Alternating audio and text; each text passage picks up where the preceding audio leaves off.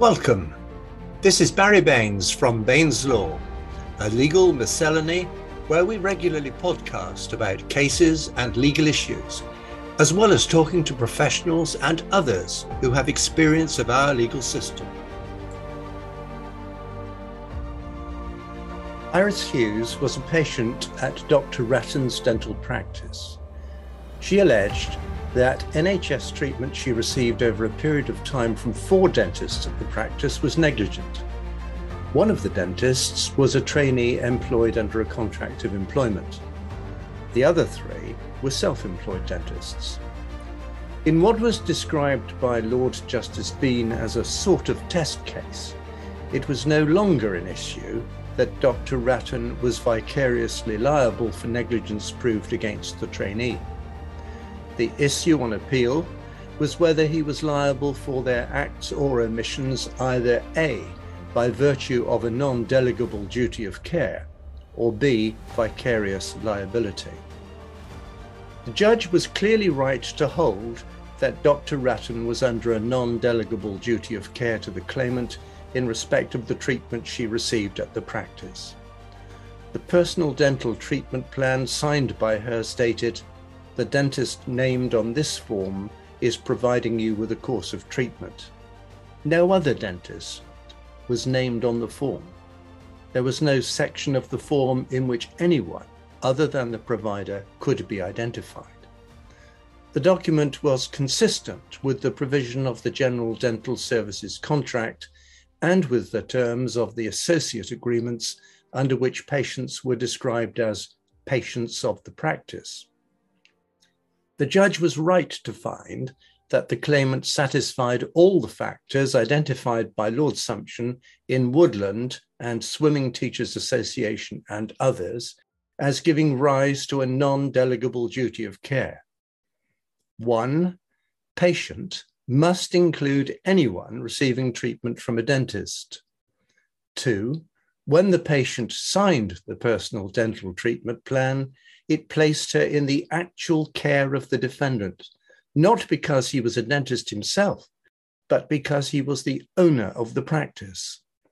Three, although the claimant could express a preference as to which associate dentist she would like to see her, she had no control over how the defendant chose to perform his obligations. Turning to vicarious liability, in various claimants and Barclays Bank plc, Baroness Hale said the question had always been whether the tortfeasor was carrying on business on his own account or whether he was in a relationship akin to employment with the defendant. Therefore, the critical question now appeared to be whether the alleged tortfeasor's relationship with the defendant could properly be described as being akin or analogous to employment. The focus was on the contractual arrangements between tortfeasor and defendant. Differing with the trial judge with some hesitation, the unanimous Court of Appeal considered that the Barclays test for vicarious liability was not met in the present case. Most significantly, the associate dentists were free to work at the practice for as many or as few hours as they wished, and they were also free to work for other practice owners and businesses, and some did so. Additionally, the defendant had no right to control and did not control the clinical judgments they made or the way in which they carried out treatment. They chose which laboratories to use and shared the costs of disbursements to laboratories. They were responsible for their own tax and national insurance payments and were treated as independent contractors by Her Majesty's Revenue and Customs. Although the defendant took most of the financial risk by virtue of running the premises and paying ancillary staff, they shared the risk of bad debts they were required to carry personal professional indemnity insurance and to indemnify the defendant against any claims made against him in respect of their treatment of patients. They had to pay for their own professional clothing and professional development, and for any equipment they wished to use which was not provided by the practice. There was no disciplinary or grievance procedure.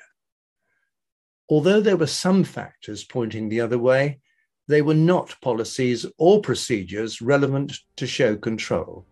On balance, they did not outweigh those mentioned to make the relationship sufficiently analogous to employment to satisfy the Barclay's test.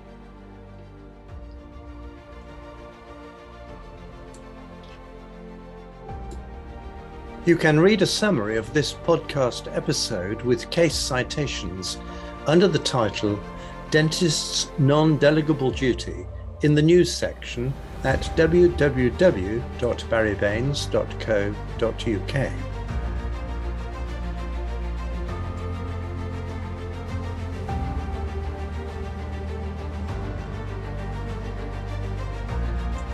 Thank you for listening to Baines Law. Listen out for future podcasts where we will continue to discuss issues of interest to the legal community. If there is a professional perspective that you would like to share, get in touch via our website at www.barrybaines.com. You can also follow us on Twitter at Baines Law. We look forward to presenting to you again very soon on Baines Law.